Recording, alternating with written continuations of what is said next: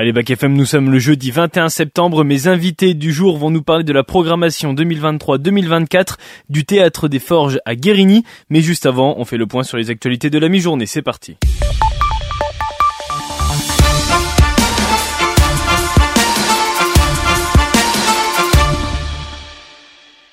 Et l'actualité mondiale, c'est le Premier ministre britannique Rishi Sunak qui a annoncé hier ralentir le rythme de la transition écologique au Royaume-Uni.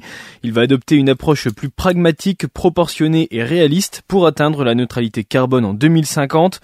La conférence de presse a été hâtivement organisée à Downing Street après que ses intentions ont fait l'objet de fuites dans les médias. L'annonce la plus marquante, elle concerne les voitures neuves roulant à l'essence et au gasoil qui seront désormais interdites à la vente en 2035 plutôt qu'en 2030. Thank Des œufs au plat en pleine ville, c'est le spectacle étonnant et amusant qui s'offre aux passants au cœur de Sao Paulo au Brésil. Depuis lundi, d'immenses œufs au plat occupent le bitume dans le quartier d'affaires de la ville. Les sculptures en 3D sont l'œuvre d'un artiste néerlandais qui s'est inspiré d'une tendance née cet été sur les réseaux sociaux pendant la canicule, faire cuire un œuf à même le bitume. L'idée, elle est d'alerter sur le changement climatique et la hausse affolante des températures au moment pile où le Brésil va connaître une nouvelle impressionnante vague de chaleur frôlant les 40 degrés. Ça approche à grands pas, la cérémonie d'ouverture des JO de Paris sur la Seine, prévue le 26 juillet 2024, s'annonce grandiose et sera calée d'ici la fin de l'année. C'est ce qu'a indiqué mardi Thierry Reboul, le directeur des cérémonies du comité d'organisation. Il a précisé qu'il y aurait des répétitions à l'abri des regards, mais d'autres passages de la cérémonie qui sont impossibles à cacher serviront de teaser pour faire la publicité de cette grande fête. Pour l'heure, artistiquement, cette cérémonie olympique inédite sur un fleuve et hors stade est un grand secret.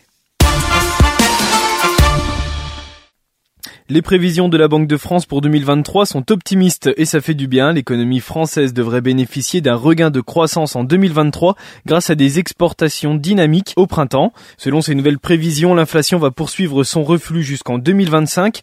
Après une hausse de 2,5% en 2022, le produit intérieur brut va sûrement progresser plus que prévu en 2023, très proche de la hausse des 1% attendue par le gouvernement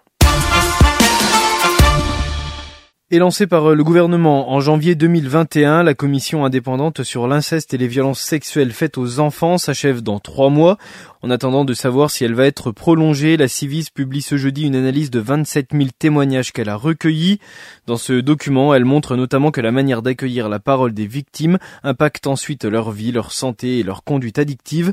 La commission donne des pistes pour mieux lutter contre ce fléau qui touche selon elle 160 000 enfants chaque année. Et puis on l'a appris il y a quelques heures ce matin, l'épouse du professeur poignardé à mort à son domicile près de Dunkerque dans la nuit de dimanche à lundi a avoué l'avoir tué au cours de sa garde à vue qui a commencé hier.